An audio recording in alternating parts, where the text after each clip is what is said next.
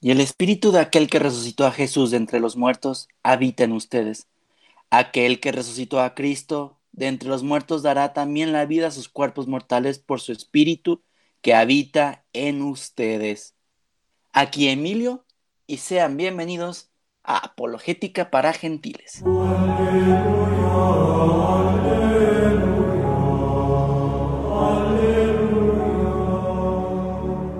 La resurrección constituye ante todo la confirmación de todo lo que Cristo hizo y enseñó, todas las verdades, incluso las más inaccesibles al espíritu humano, encuentran su justificación si Cristo, al resucitar, ha dado la prueba definitiva de su autoridad divina, según lo había prometido.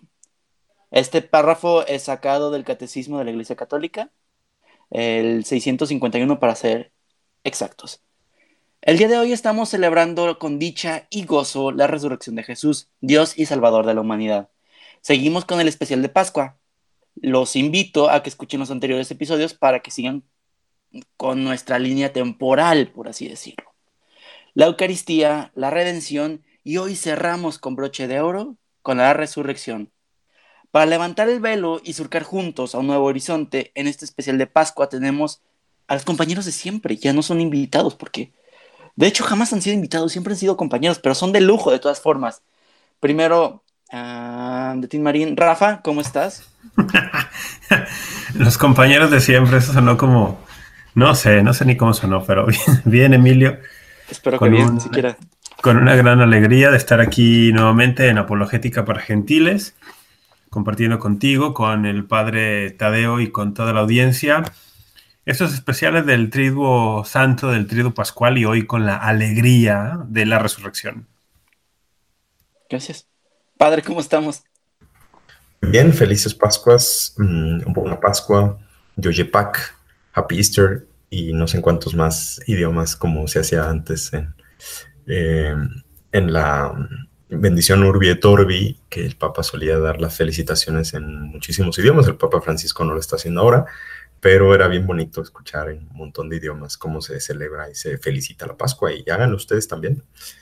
Muy bien, muy contento y muy alegre de este día maravilloso, el día más importante del, del año. Perfecto. Hoy vamos a desentrañar básicamente por qué es el día más importante del año. Bueno, vamos de lleno. En el episodio de la redención hablamos de la redención Perdón, me equivoqué en el guion. En el episodio pasado hablamos de la redención, que nuestra esperanza radica en la resurrección, como dice San Pablo en su primera carta a los Corintios 15:14, y si no resucitó Cristo, vacía es nuestra predicación, vacía también su fe. Entonces, ¿cómo podemos constatar de que fue así? Rafa, esta pregunta es para ti. ¿Podrías hablar acerca de las cinco teorías de la resurrección?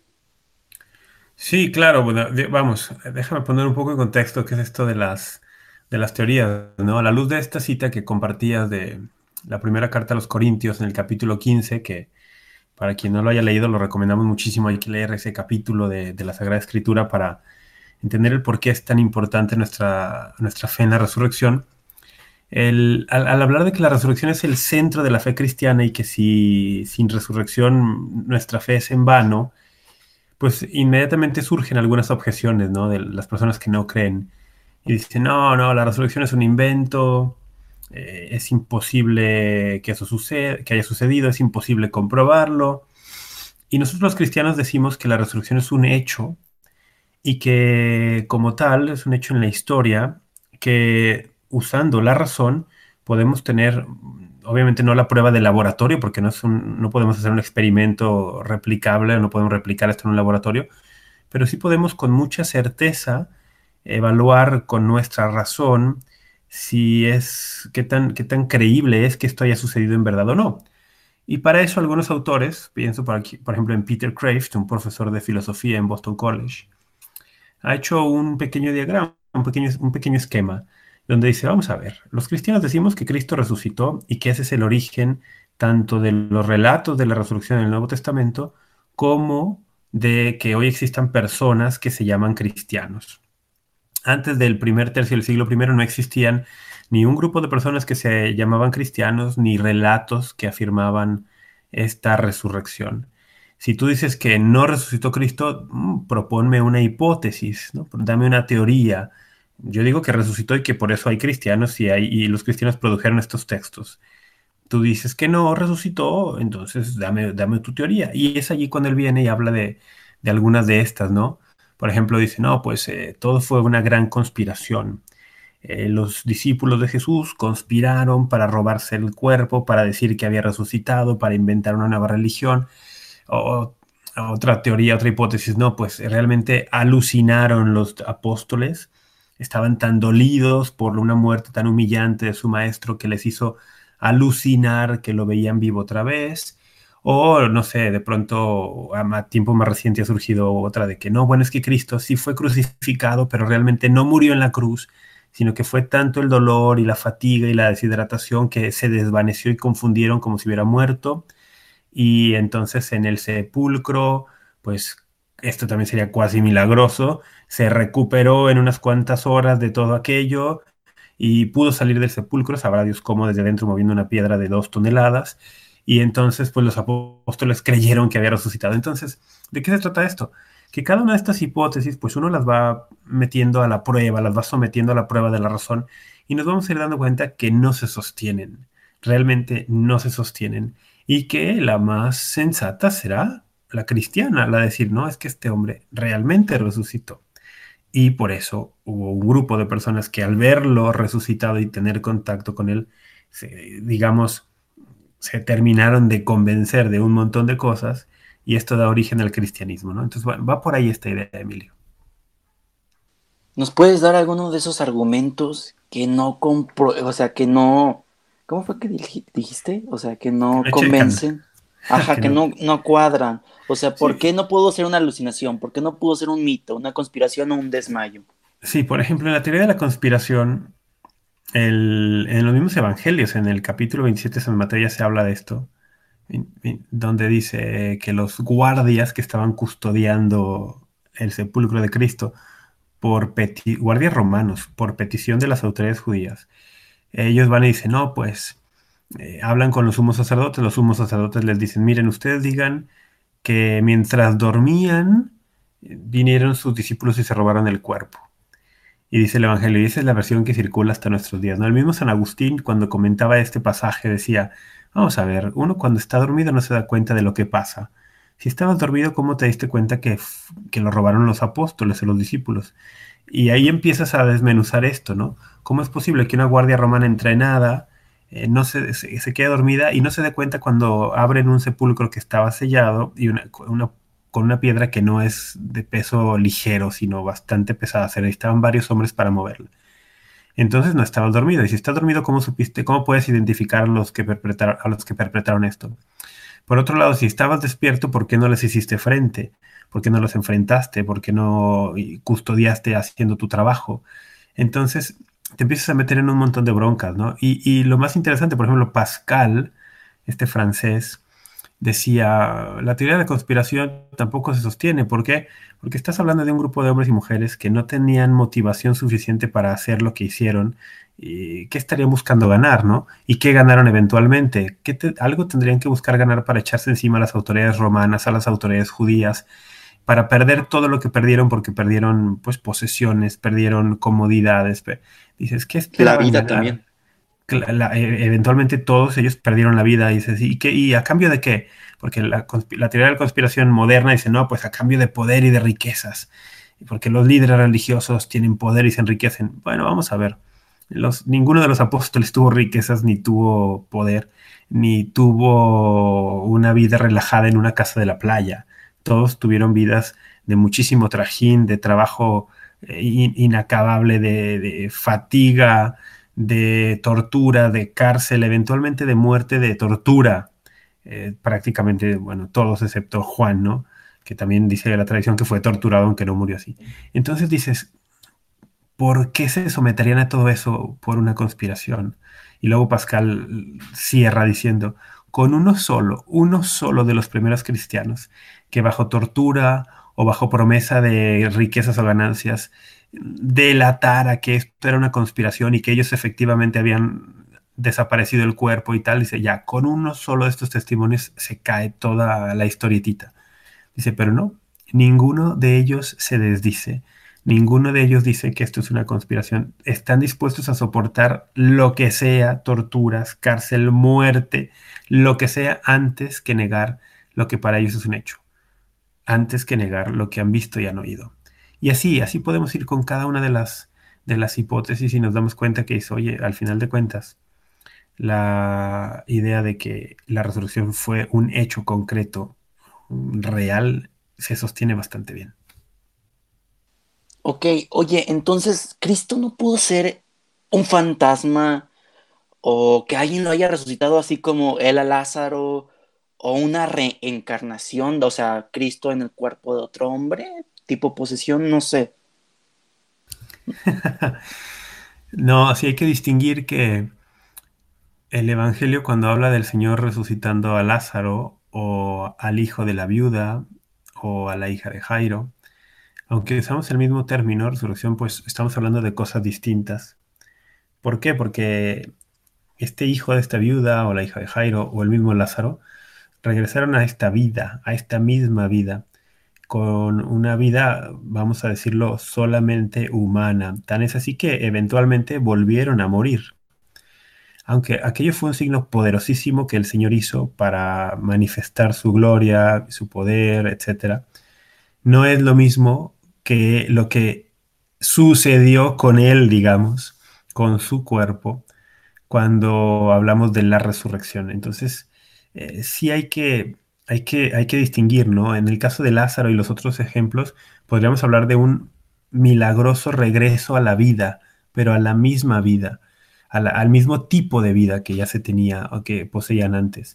Cuando hablamos de la resurrección de Jesús, estamos hablando no de un simple y mero regresar a la misma vida, estamos hablando de poseer ahora otro tipo de vida es vida, pero es otro tipo de vida.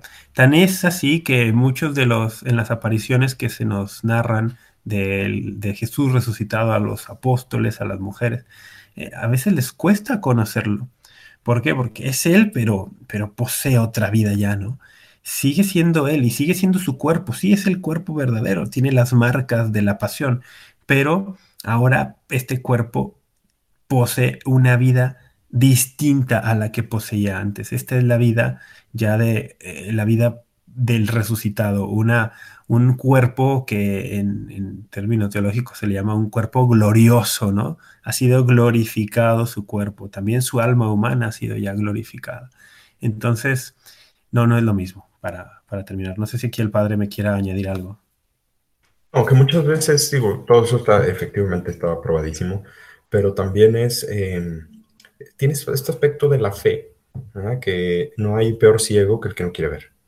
Entonces, eh, muchas de estas teorías vienen de quizá desde el protestantismo liberal, ¿no? siglo XIX, eh, en el que obviamente si uno parte de un presupuesto filosófico, es decir, no existe lo sobrenatural, pues entonces, claro, me tengo que inventar todo tipo de teorías para, para negar un hecho que es que efectivamente no, es fácil de de acceder a este misterio de la resurrección, porque es una cosa que no ha pasado nunca. Sin embargo, tiene, o sea, eh, ahí va a ser fundamental el hecho de la fe, ¿no? O sea, querer creer, querer acceder a ese misterio. Pero bien, es un mero apunte. Bien, entonces constatando que la única forma que se cumpla todo es que Cristo realmente resucitó, Padre, esta pregunta es para usted. O bueno, padre, usted la abre y ya después se la pasa a Rafa o como ustedes vean. ¿Qué implica el doble aspecto del misterio pascual? O sea, hace que con su muerte nos libera y que con su resurrección nos otorga una nueva vida. Muy bien, pues aquí estás diciendo los dos aspectos de, del, este doble aspecto es precisamente los efectos que va a tener esta nueva alianza, ¿no? Primero vamos a hablar de la alianza. acuérdate que la resurrección mm, Es parte del misterio pascual, es parte de ese sello de la nueva alianza, Y que va a traer como consecuencia eh, el cumplimiento de unas promesas. Y una de ellas es la liberación, precisamente la liberación del pecado. ¿sí? Lo que fastidió de alguna manera es este, en todo el Antiguo Testamento a la humanidad y hasta nuestros días. Entonces, lo primero es la redención, ¿sí? O sea, que gracias a ese sacrificio eh, somos rescatados, pero también no tendría sentido nada más que se quedara ahí, ¿sí? O sea, oye, Cristo murió y con eso nos liberó, estaría bien, digo, podríamos decir, bueno, ya está, pero quedarían muchos interrogantes, ¿no? Diciendo, bueno, ¿y quién nos, por qué si nos salvó él y no otro, ¿no? O sea, ¿por qué no fue el sacrificio de otro hombre? Porque este es Dios y, la prueba innegable de que es Dios es su resurrección. O sea, y también por el hecho del el segundo aspecto que es que nos da nueva vida, ¿sí? Eh, porque Jesús no vino, o sea, si Jesús, vamos a pensarlo así, si Jesús nos hubiera rescatado simplemente, pues quizá hubiera terminado la cosa como Lázaro, ¿no? O sea, decir, ah, mira, qué bueno, nos quitó el pecado, pero seguimos como antes, solo que ahora sin pecado, ¿no? Y lo que hace Jesús es eh, liberarnos del pecado, pero también darnos una nueva vida, ¿sí? Y ese es el aspecto elevante que tiene la redención. La redención no es solamente eh, un acontecimiento puntual, decir, ah, ok, nos quitó el pecado y se acabó, sino que además eleva a todo el hombre, a toda la naturaleza humana, a ser capaces de participar de la naturaleza divina. Y eso es gracias a la resurrección, ¿sí? Porque si no todo se hubiera quedado ahí, la, la ¿cómo se llama? La naturaleza humana no, no tendría esa capacidad. Y con la resurrección se comprueba ¿sí? Precisamente que el hombre tiene nueva vida, ¿sí? Que el hombre puede acceder a una a, esas promesas de la alianza que había, estaban en Jeremías, que estaban en Ezequiel, de una alianza que sería nueva, definitiva, total y que llevaría al hombre a la santidad. ¿Más o menos, Emilio?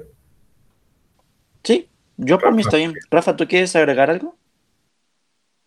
Sí, el, desde el punto de vista apologético, por ejemplo, esta idea de, imaginemos que, Jesús hubiera anunciado, ¿no? Que, iba a entregarse voluntariamente a la muerte, como lo hizo, lo anunció, y que su muerte nos liberaría de los pecados.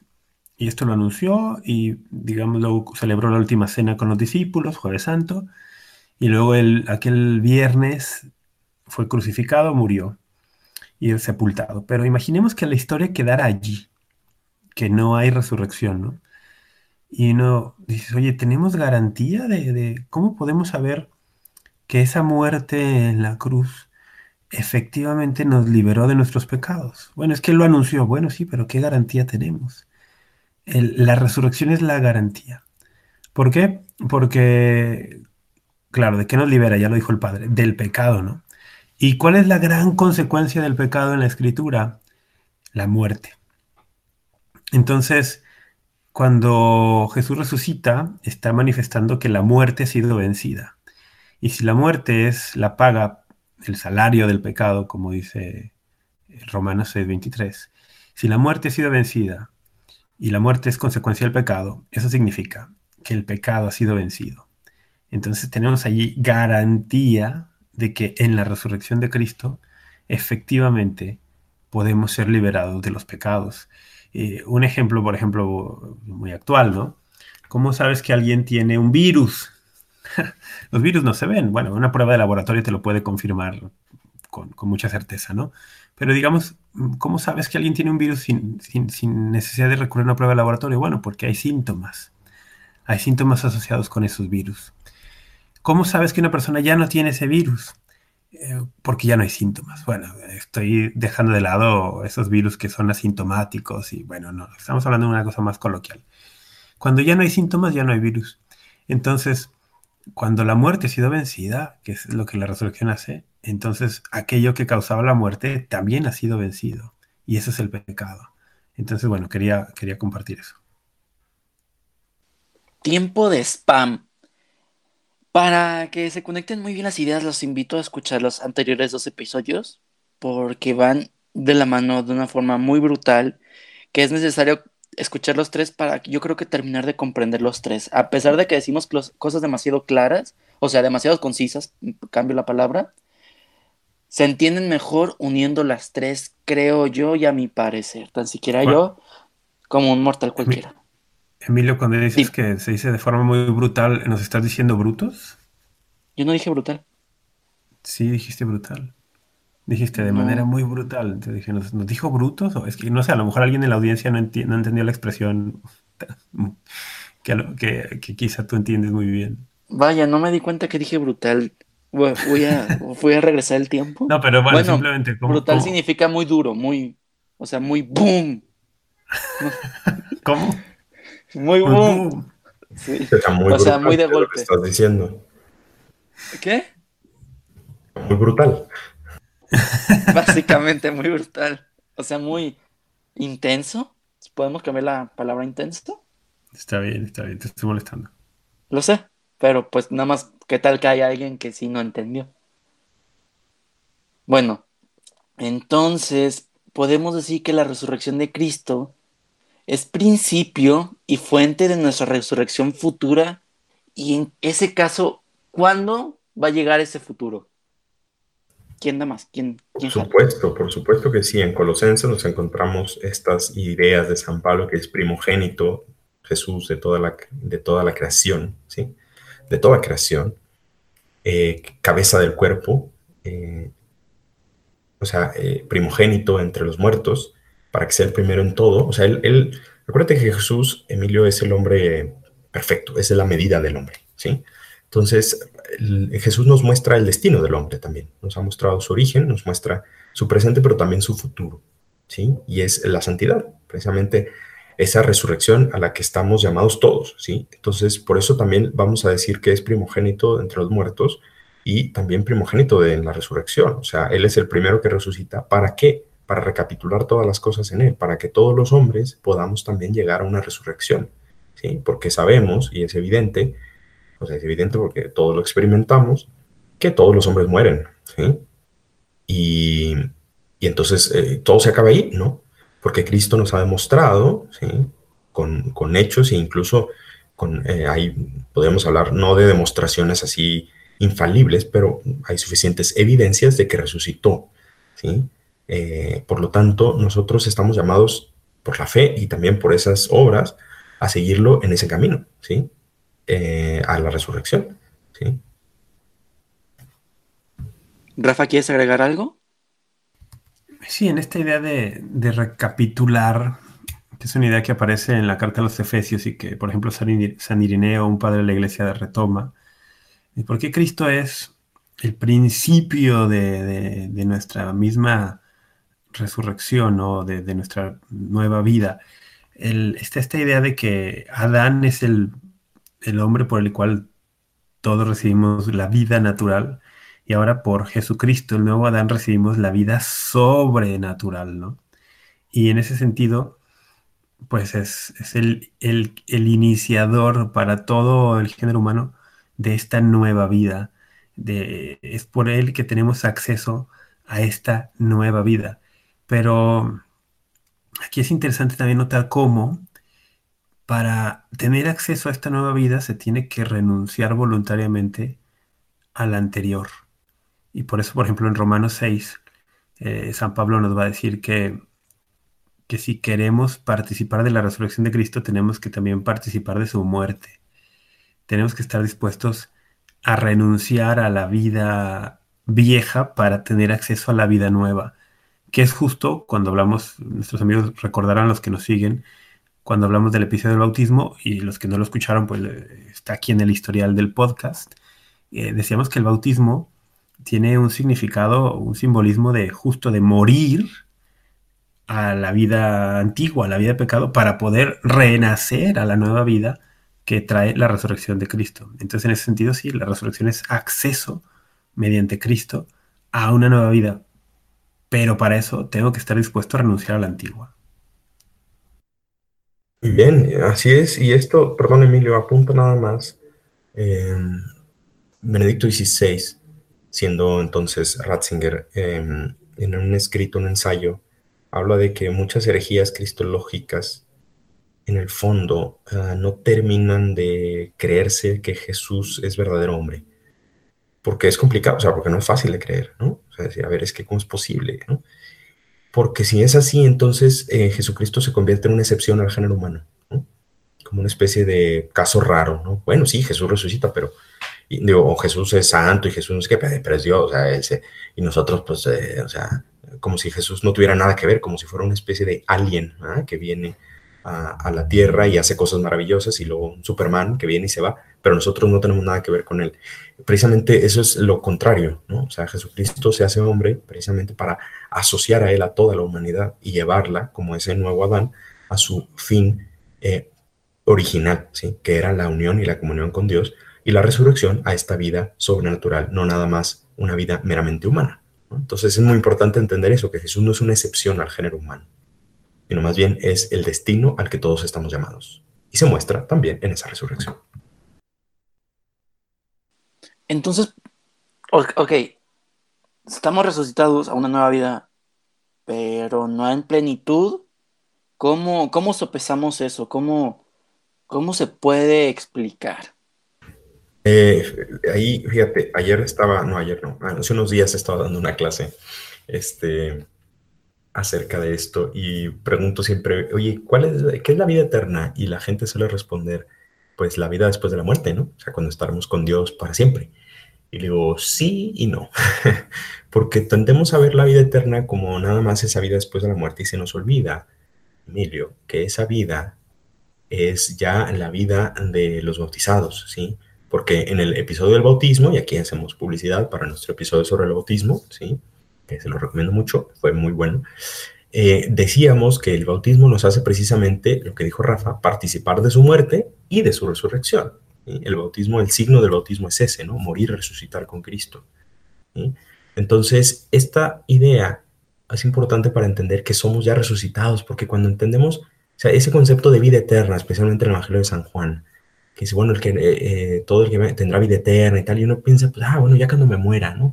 Y resucitaremos, como también le pasa a Marta en San Juan, también, ¿no? Cuando muere Lázaro, Marta eh, le dice a Jesús, le reclama, ah, oye, mi hermano, este, si hubieras estado aquí no se hubiera muerto. Y Jesús le dice, a ver, Marta, tranquila, yo soy la resurrección y la vida. Y Marta dice, ah, sí, ya sé que va a resucitar en el último día, ¿no? Diciendo, bueno, pues sí, ya.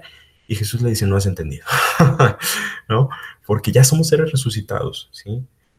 Ya, o sea, esa es la primera idea. Estamos ya resucitados por el bautismo, porque por el bautismo participamos de la muerte y resurrección de Cristo. Así que somos ya seres recreados en Cristo. Todos los bautizados en Cristo ya están participando de la resurrección. Sin embargo, lo que preguntas tú efectivamente, pero el asunto es que, hombre, yo volteo a ver mi vida y veo la de todo el mundo y dices, pues no parece, padre, pues porque somos impecadores, o sea, seguimos estando todavía eh, sometidos a una cierta dificultad, ¿no? Claro, padre, ¿por qué seguimos pecando y por qué seguimos muriendo, no? Yo lo, que yo le preguntaría, porque si decimos que la resurrección de Cristo es victoria sobre el pecado y sobre la muerte, ¿por qué los bautizados seguimos pecando y seguimos muriendo? Y casi podría decirle, como los no bautizados. Así es, parecería que no hay diferencia, pero sí hay diferencia, es toda la diferencia. Seguimos pecando porque esa resurrección, esa plenitud, esa unión con Dios no se ha dado en plenitud todavía. ¿Sí? En teología hay un concepto que se usa mucho en la teología católica que es ya, pero no todavía, ¿no? En italiano era llama non ancora, ¿no? Eh, entonces, el reino de Cristo está aquí entre ustedes, sí, pero no todavía, porque uno voltea a ver hacia el mundo y dices, bueno, pues no parece, ¿no? O sea, estamos aquí ahorita en el coronavirus y no parece que en el reino de Cristo pueda haber eso, ¿no? Eh, oye, estamos en el reino de sí, pero pues hay guerras y sigue habiendo esclavitud, sigue habiendo violencia, sigue habiendo este, tremendas cosas, ¿no? Y yo sigo pecando. Entonces, ¿qué sucede? Bueno, que esta resurrección, por supuesto que ya es eficaz. Lo que pasa es que no ha sido plena todavía. Está todavía en proceso, como habíamos hablado en la Eucaristía y en, y en la, eh, sobre la redención. Es algo que todavía está, eh, o sea, ya está incoada, pero todavía no termina. ¿Cuándo terminará? Pues hasta el fin de los tiempos, en la parucía, en la segunda venida de Cristo, cuando Él vendrá ahora sí a instaurar definitivamente, totalmente el reino de Cristo. Entonces, eso explica por qué todavía eh, nosotros tenemos esas reliquias del pecado.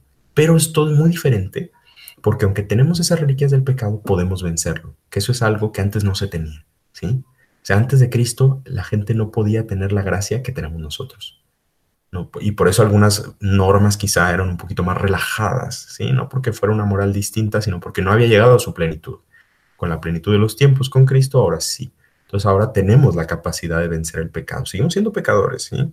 Y seguimos fastidiando muchas cosas. pero tenemos la capacidad de unirnos a Cristo, ¿sí? Por ejemplo, en el caso de la, de la confesión, ¿sí? La confesión precisamente nos regresa a ese estado de santidad, digamos, eh, mm, de viator, ¿no? De, santidad en camino, ¿no? En proceso. Y de la muerte, pues eso es algo ya más complicado, ¿sí? Honestamente yo no soy especialista porque en ese aspecto de la teología, porque sí es un debate de, bueno, este, si la, muerte entró por el pecado, en el mundo, entonces, ¿qué sucede? Pues digo, podría ser la misma respuesta, es que aún, si bien Cristo tiene ya, la muerte ya no tiene dominio, ¿no? Y que hemos hablado esto de texto de Romanos 6, me parece, que ya, ya eh, le ha quitado ese dominio a la muerte. Para nosotros la muerte es vida, para nosotros la muerte ya no se convierte en un... O sea, aunque seguimos muriendo, vamos a decir, ya no morimos igual. ¿Por qué? Porque ahora tenemos acceso después de la muerte a esa vida definitiva, a ese estado de comunión con Dios que antes no se tenía. Entonces, desde ese punto de vista, eh, podemos decir que la muerte ya no, ya no es igual. Y aunque seguimos muriendo, porque es una condición quizá parte de la... Ahí es donde está la duda teológica, si realmente Adán y Eva iban a morir o no morirían como ahora, pero quizá de alguna manera, tal. Eh, lo que sabemos es que para nosotros la muerte tiene un nuevo sentido y tiene un sentido positivo. ¿sí? ¿Por qué? Porque es el paso si hemos vivido de acuerdo a, la ley de Dios, tiene ese paso a vivir en comunión con Él para siempre. Y donde ya no habrá sufrimiento, donde ya no, una especie de anticipo, ya, ¿no? Porque la gente que muere va al juicio particular y eh, cuando ese juicio es favorable, ¿verdad? Pues uno vivió siempre ah, buscando a Dios, pues eh, pasa a gozar ya de su presencia, aunque solamente en el espíritu. Entonces, eh, la muerte, o sea, seguimos muriendo, pero ya no es igual, ya es distinta. Incluso tiene un sentido positivo para nosotros. Y por eso ya al cristiano no le da miedo morir, o no debería darnos. Obviamente humanamente es claro que nos da, ¿eh? no lo entendamos mal, pero por eso existe el martirio, por eso vemos a santos felices de entregar su vida, como San Ignacio, ¿no? que dice que soy feliz de ser trigo para las, este, para las bestias, algo así, porque, eh, eh, porque eso mm, precisamente me lleva a, la plenitud de la fe y de, la salvación. Padre, esto está espectacular, porque claro, la muerte sigue existiendo, pero el significado de la muerte es totalmente distinto ahora. si, recuerdan en el calendario cuando celebramos a un santo, un santo canonizado en la Iglesia Católica, no siempre, no siempre, pero yo diría la mayoría de las veces, el día en que se le celebra al santo es en el día que murió no siempre, pero, pero muchas veces, ¿no? Sobre todo los mártires, eso funciona siempre así. El, y se le llama el, el, el dies natalis, ¿no? El, día en el que nació a esta nueva vida. Entonces, el día de su muerte eh, es el día de la gran victoria. Entonces, para, después de la resurrección de Cristo, de su victoria sobre la muerte, nos habilita a nosotros para que la muerte ya no sea algo que nos paralice de temor, sino que al contrario, para el cristiano es hasta cierto punto, esto a ver si no suena mal, ¿eh? hasta cierto punto deseable, ¿no? Recuerdo a Santa Teresa de Jesús, ¿no? Ah, muero porque no muero. O San Pablo dice, ay, estoy dividido, si me quedo aquí sigo trabajando para ustedes, pero si muero, pues me voy a estar con Cristo, que es con mucho lo mejor, ¿no? Ahí en Filipenses 1. Entonces, eh, para el cristiano, en la alianza con Cristo, pues que implica una entrega total de mi vida, pues me voy entregando a Él con lo cotidiano, como dice Romanos 12, 1, eh, en el día a día, pero la muerte significa la oportunidad de hacer esta entrega total, de, mi parte sellar por completo esta alianza con el Señor, porque ya, ya entregué gota a gota mi vida y en mi muerte la entrego ya toda, ¿no? Entonces, es bellísimo cómo la resurrección de Cristo le cambia ese sentido a la muerte y nos da oportunidad que si nosotros nuestra propia muerte la unimos a Él, pues es nuestro acto de entrega total para estar unidos para Él ya para siempre, porque si muero en amistad con Cristo, si muero en gracia, eh, si muero en esta alianza, una vez que muero, ya, no hay forma de que quede separado para, de Él. Mientras esté en esta vida y mientras pueda cometer un pecado mortal, mientras pueda rechazar al Señor, puedo, me arriesgo a estar separado de Él eternamente. Pero si muero en su amistad, la muerte sella definitivamente esta alianza con Él y ya nunca me separaré de Él. Entonces, en este sentido, es hasta bella la muerte de un cristiano, ¿no? Bien, eso me recuerda como el hecho de explicar que muchos dicen, es, hay una imagen que circula mucho en las redes sociales, que es Jesús tocando una puerta, que dice, déjame entrar. Y la señora contesta, ¿y si no quiero? Y dice, pues no sabrás lo que te voy a hacer si no me dejas entrar. Y es como, pues no es cierto. El, el pecado es una decisión personalísima y estar en gracia nos referimos a entregarle nuestra amistad a Jesús. No sé si me quieran corregir o abonar algo a esta idea. ¿Alguien? Eh, que yo no lo entendí del todo, o sea, pero sí, es, tiene que ser aceptada esa redención. yo tampoco lo entendí muy bien, pero, pero te creemos, Emilio. El hecho del pecado como tal, o sea, que el pecado, o sea, que el infierno, así por así decirlo, no es, ok, soy, soy Dios que te voy a castigar a ti porque no hiciste lo que yo quería que hicieras. Sí, sí, sí.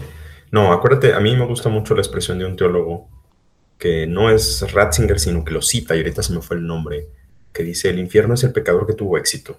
Sí, me gusta mucho esa frase porque me parece eh, que, bueno, muy bien, ¿sí?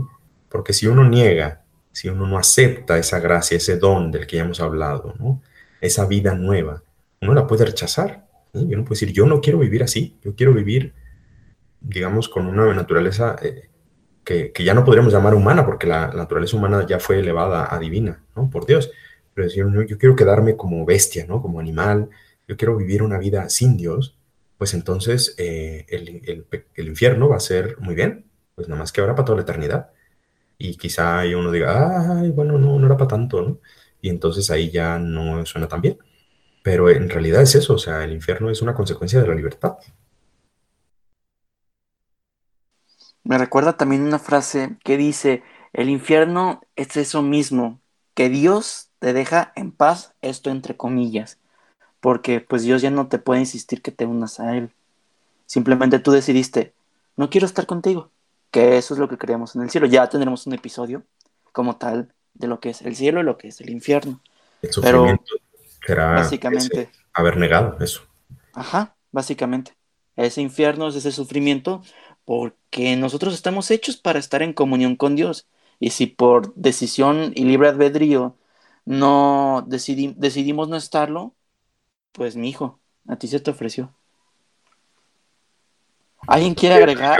Pero vamos a hablar de lo bueno, vamos a hablar que es el día de la resurrección. Es el la resurrección. Así que hay que decidir eso, libre albedrío, decidir aceptar la redención y estar y participar con con Cristo glorioso, con Cristo resucitado, ese, ese decidir estar con alguien que murió por ti sin tú merecerlo y resucitó para elevarte a ti, que puedas participar en él sin tú merecerlo y siguiendo echándolo a perder. Y él te sigue diciendo, pues cáele.